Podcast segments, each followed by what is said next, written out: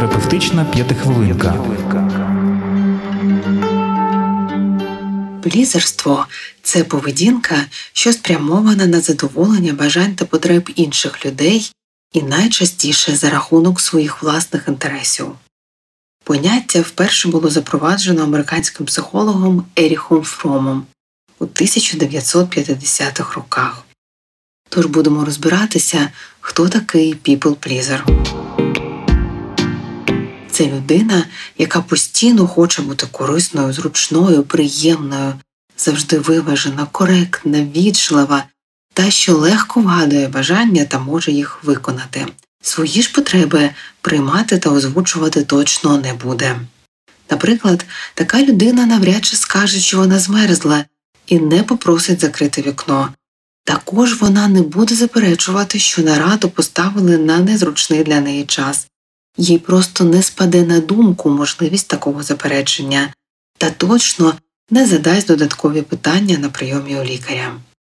На відміну від рятівника, people pleaser не намагається змінити стан інших або ситуації загалом, він просто прагне бути зручним та підходящим до групи, колективу, партнера, ситуації у цілому.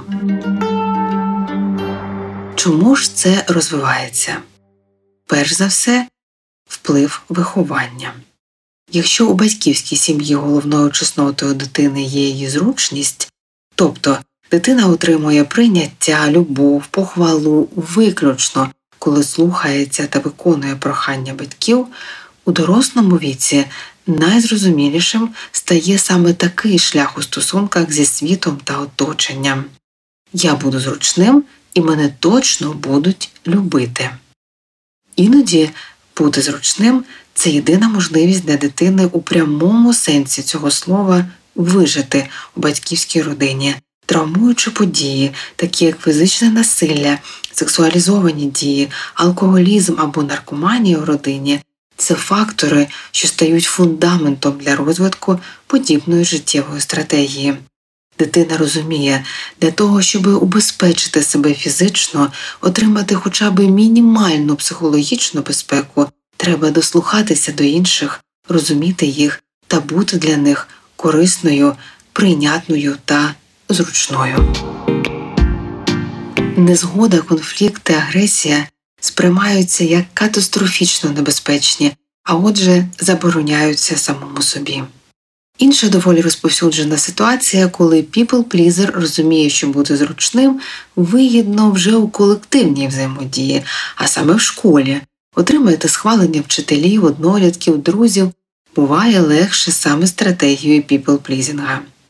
І нарешті розповсюджений зараз феномен заборони на агресію, в тому числі й внутрішню, мовляв, бути позитивним, зручним, орієнтованим на колективні бажання це певна норма особливо в корпоративних колективах.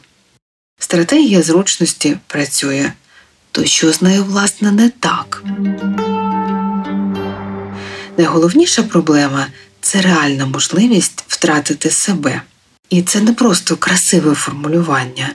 Ви можете мати багато друзів, успіх на роботі, повагу та любов партнера, але при цьому зовсім не знати, чи потрібна власне вам ця робота, а чи любите ви цього партнера, чого у житті ви прагнете та які ваші бажання та інтереси.